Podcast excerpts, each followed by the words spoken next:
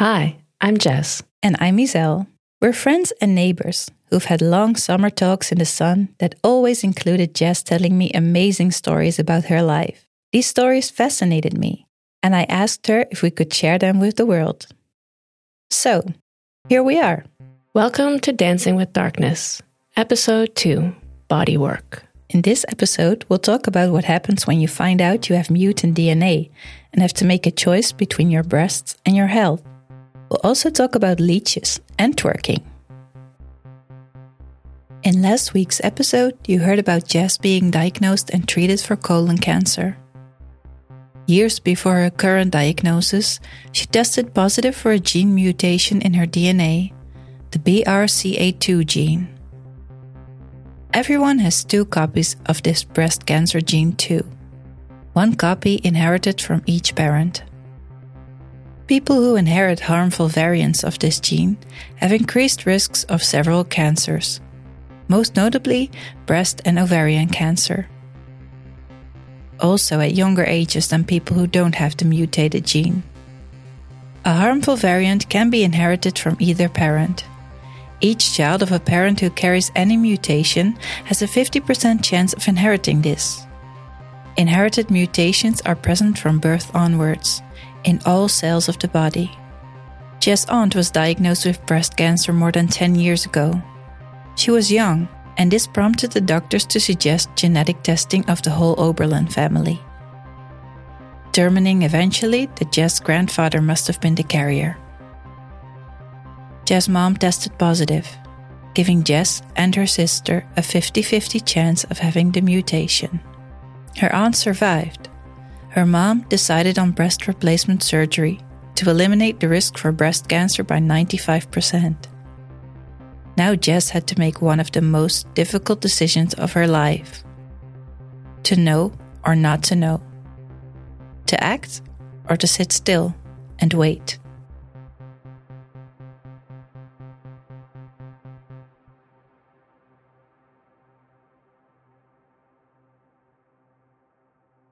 I had worked hard on accepting myself as a teen.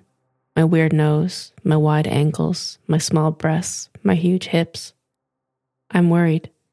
My heart beats fast when I find out I have inherited the BRCA2 gene from the Oberlin family. The one that pretty much guarantees you'll get breast cancer and ovarian cancer. The good news is, nowadays doctors can make you new boobs without breast tissue. There's no risk afterwards for breast cancer. When I'm 40, they want to take my ovaries. This tiny microscopic mutation, ready to attack the very parts that I feel make my body female, the parts that fed and created my babies.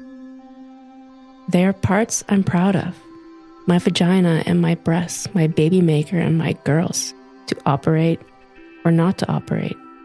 Can I handle the process of letting go and fully accepting my new parts made by a man, not my mother? It's a funny thing when the body you learn to love and accept over the years suddenly gains a new identity, one you would rather not identify with. Breast cancer is something that happens to other boobs, not my barely there triple A's. When your DNA suddenly becomes your enemy, it's a hard thing to swallow. This dark part of my DNA has always been there. As a child, I always felt some kind of looming doom. In hindsight, it makes sense. I remember being a kid at the doctor's office, thinking for sure I had cancer.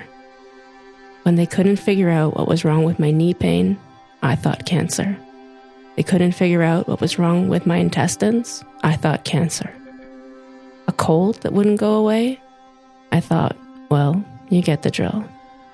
I think I wanted a real reason for feeling the darkness. My family and I have a history of depression. I dealt with it by running away to Europe. Until the day I got that fateful envelope with results about the gene, I thought for sure I was done with the darkness. I thought I traveled and meditated and yoga'd it away. My mom's reaction was to feel guilty and apologize. Her bloodline passed it on to me in those crucial months in her womb. My dad cried. My sister too. They didn't have the gene mutation themselves. I felt numb at first, but a clear and powerful deep decisiveness came over me. I wasn't going to dive blindly back into the darkness or self-pity. I was going for the light, as I have in all the years since leaving home at 18. Time again to be proactive and fix this wrong. Dance with the darkness. However that might change my outer body, it would change the inner for the better.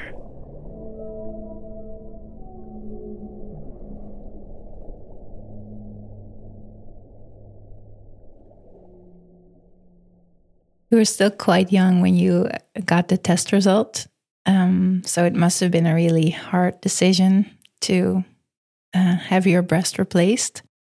What helped you to make that decision? Yeah, I felt like enough was enough, and I fought hard to take distance from this darkness, doing the meditating, doing all the yoga, doing the traveling, having my kids, meeting an amazing man. It just felt like, why is this speed bump on my road? I'm not going to have it. I'm going to take care of it. I remember the first time, like when I got the news back and I had to think about what I would do. Like, did I want to just wait for something to happen and then get sick maybe, and then have to go through chemotherapy and surgery, and do I wait? Like, it felt like a ticking time bomb situation. And yeah, I have two kids who were young back then. Now they're teenagers, but back then they were so young that I thought, yeah, I don't want to have to put them or my partner through that, which is why it's so sour that now I've gone through the colon cancer, like we talked about in the past episode, because it was really like, yeah, this is not going to happen. I'm not going to be that sick person ever. I'm going to just be proactive and I can do something about it. I'm so privileged. I'm so lucky. Like, I'd be stupid not to do something about it. So that made the decision a lot easier in the end. Is it the same gene, actually, that causes also colon cancer? No, there are two different mutations you can have with colon cancer. One for Lynch syndrome, which they... No, I don't have. There's a name for it, but I forget. But there's also a gene that you can test for if you have this syndrome that gives you a lot of polyps and that could turn into cancer. Then you know to be checked more often. And it would also be important for my kids to know that they should also be checked more often than too. And for my sister and my mom. And so the same story as the other gene.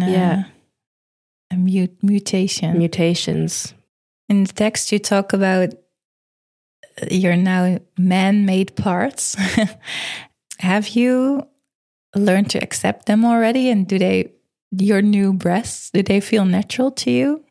Yeah, it's funny. When I wrote this, it was many, many years ago, like right after I'd gone through it all. And I don't know, this inner feminist in me was just like, my man-made parts, how can I dare let a man? Thinking about it made me feel really like angry in a way more. I think it's more towards the fact that I had to do something, and that it didn't go as easily as we all expected it to, which we'll talk about in a moment. But there was a lot of anger there. But yeah, man-made parts. It's strange because really my mom now didn't make my breasts anymore. Now they're made by modern medicine. And the doctor that made them was really into the art of fixing bodies. He wasn't only a plastic surgeon in the hospitals, but also in his private practice. And he talked about how amazing it was too, that the human body is like a piece of clay and you're making a beautiful statue. And I had so many procedures done because they had to be done. But in the end, you're also doing it a little bit to make it feel like part of you and like you're happy with it. So they definitely feel really good to have. I'm really happy they can never make me sick. That's so empowering and unfair, because if you think of the chances that women and men get breast cancer, it's not the smallest risk. It's kind of a big risk for just the general population who don't know if they have the gene or not. So I feel really, really grateful and privileged to have these man-made boobs. And you told me a little while ago that when you were diagnosed with colon cancer, did you apologize to your kids and your partner, like your mother did to you in this text? And you told me you felt guilty about becoming ill. Why was that? Because I was just thinking outside, but it's not your fault. You can't help it. Yeah, of course it's not your fault. And you also can't do anything about it, but it doesn't make it, for me at least, doesn't make the shame go away any little bit. It's still like, I have to see what they go through, and everybody deals with it in a different way. So my kids both dealt with it in two completely different ways, and my partner as well, and going through it together. But you can't help, but it is somebody's fault. It's somebody is responsible for what it is that they're going through. And I take on that responsibility because it is me. I can't say it's not, because it is. But it's not, it wasn't what you chose. No. And I didn't apologize when I got the diagnosis. I apologized after I'd gone through it. And now I heard that, it's going actually really well. So they found the tumor in my colon. They found the spots on my liver, and the chemotherapy made all of it almost go away. We just have to do a small surgery now to take out the rest. But it was kind of like I needed that good news moment to be like, to realize what it is. I had kind of like a moment of realization, like, this is what we've all gone through. It's not just me going through it. It's really had a big effect on everybody around me, also friends and family and everybody who hears about it and is connected with you in a way. You change something in them, or you make them also go through a little bit of something. And people closest to you are the ones I think it's also easiest to share those emotions with. And I thought that it felt different than my mom apologizing to me for the gene, because of, I don't know, the tone of voice and the way that she did it made me feel bad for her, where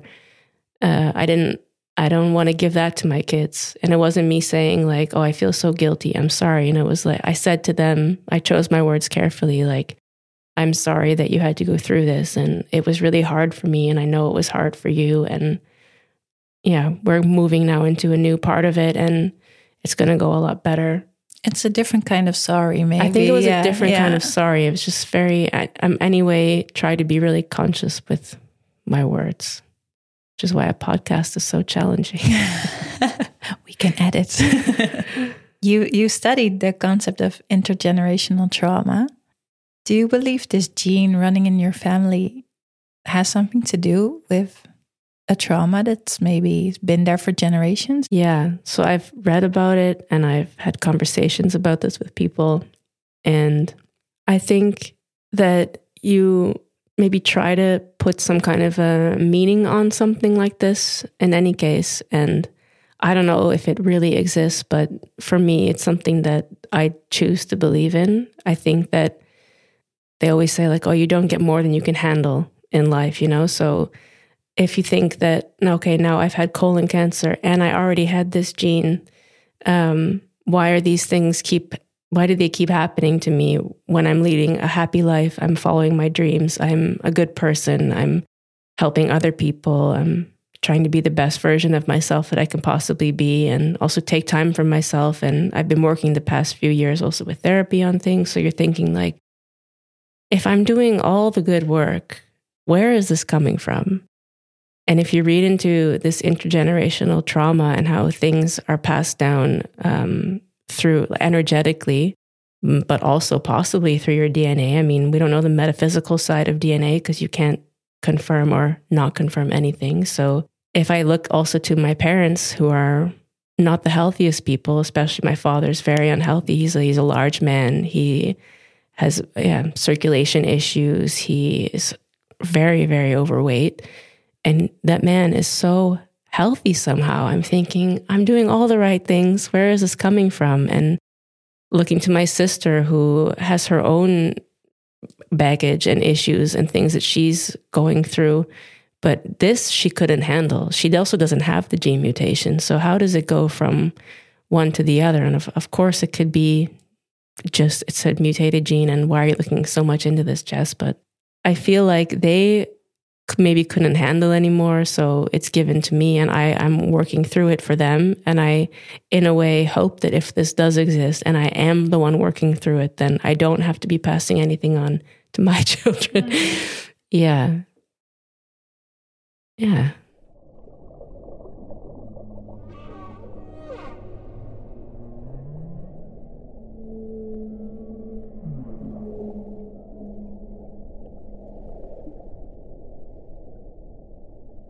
They opened up my breasts by removing my nipples. They took the breast tissue out. My legs were sliced from under my butt cheeks up to the top of my business.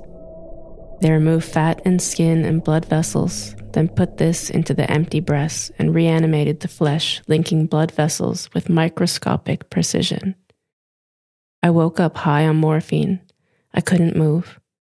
I have never felt pain, fear, and helplessness like that before.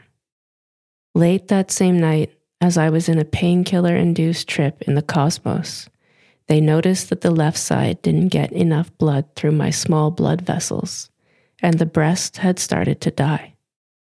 So they wheeled me into a chaotic emergency surgery to try to save what they could. My body was shaking uncontrollably in fear until they put me under again. They decided I needed to try an experimental procedure to increase the blood flow the next day. So they attached leeches to the tissue every 3 hours.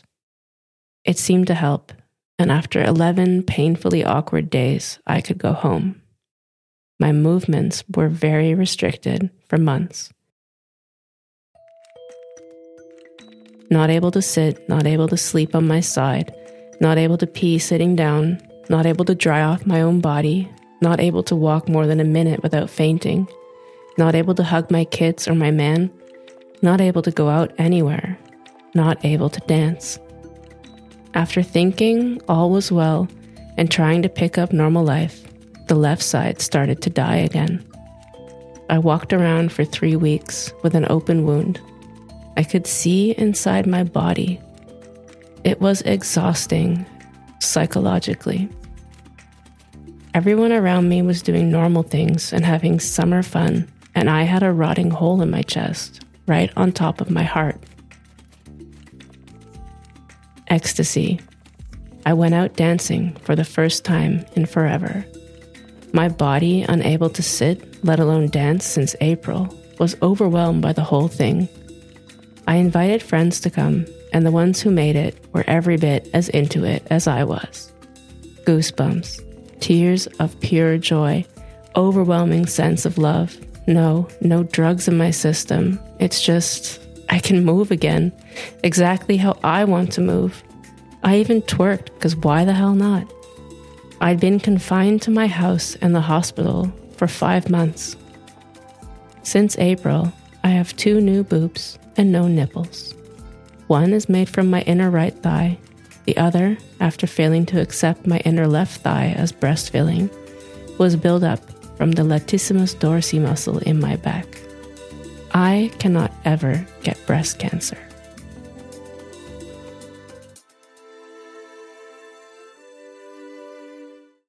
Is dancing your way of escaping the darkness?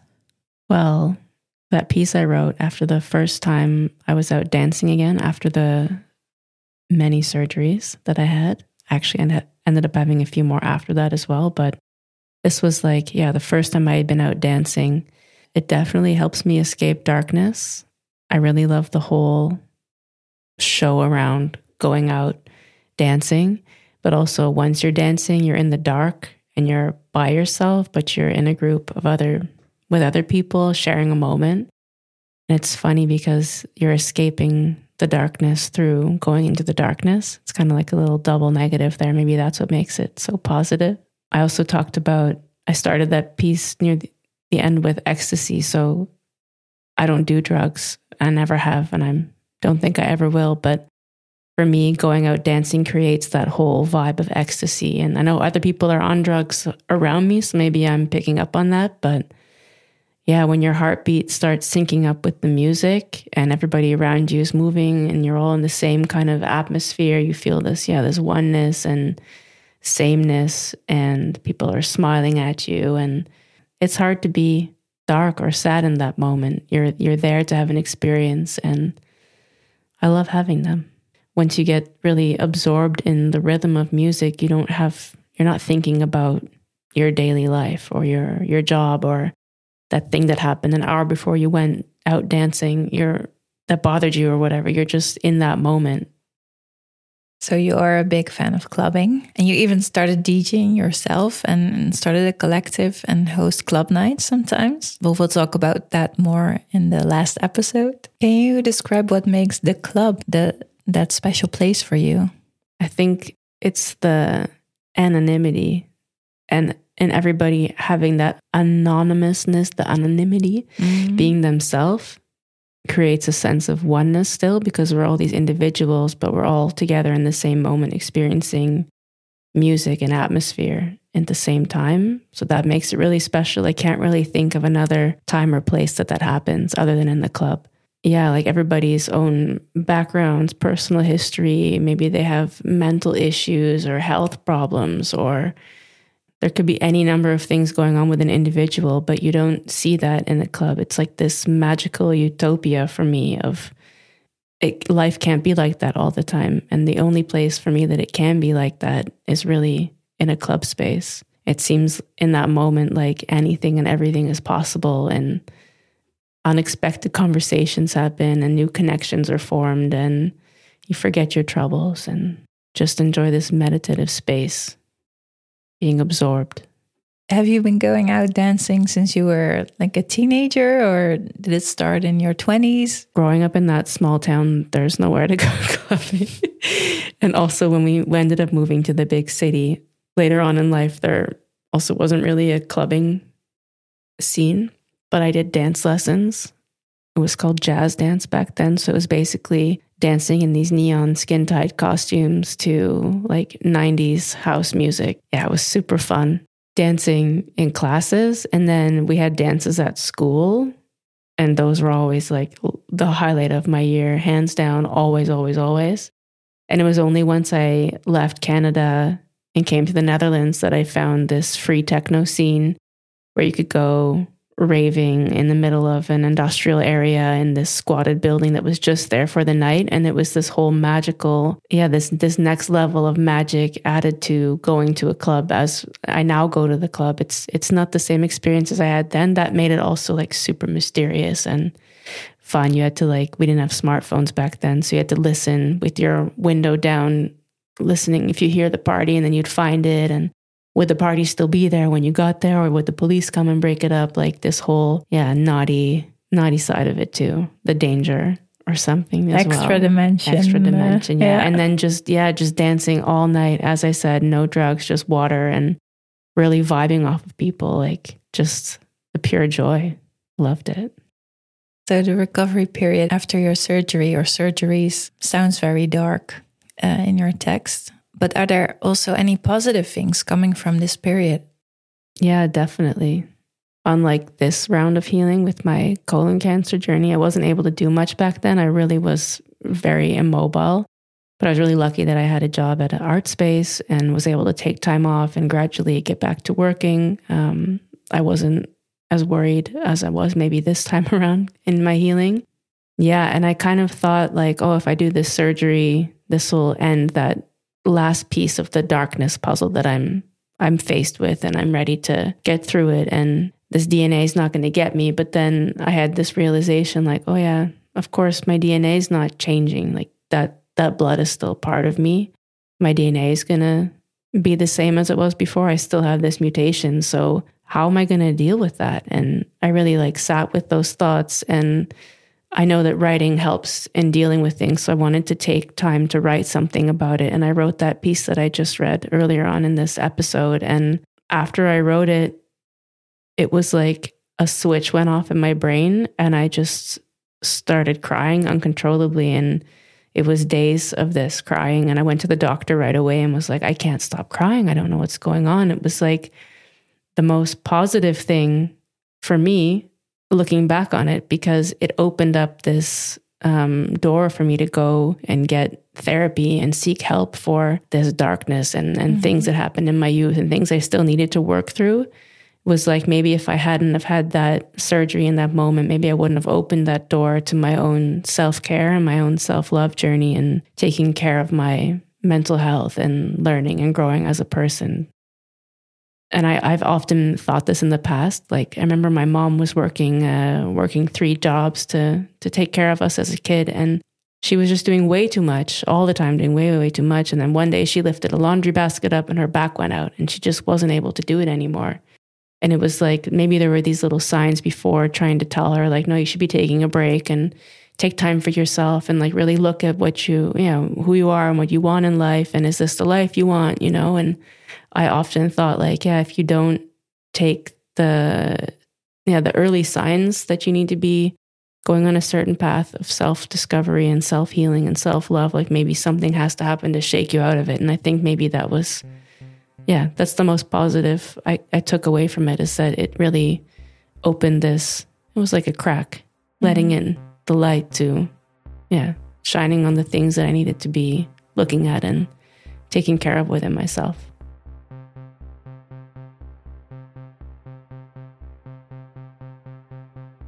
Jess turns 38 tomorrow. She's celebrating her birthday by hosting a public karaoke party. Yes, you're invited. And you can give her a gift by donating to her colorectal cancer awareness campaign. There's more information on her Instagram account, @JessOberlin. The positive BRCA2 test result, the recovery after surgery, and later the diagnosis of colon cancer were hard blows to take. But they weren't the first times Jess had to dance with darkness. More about that in the next episode.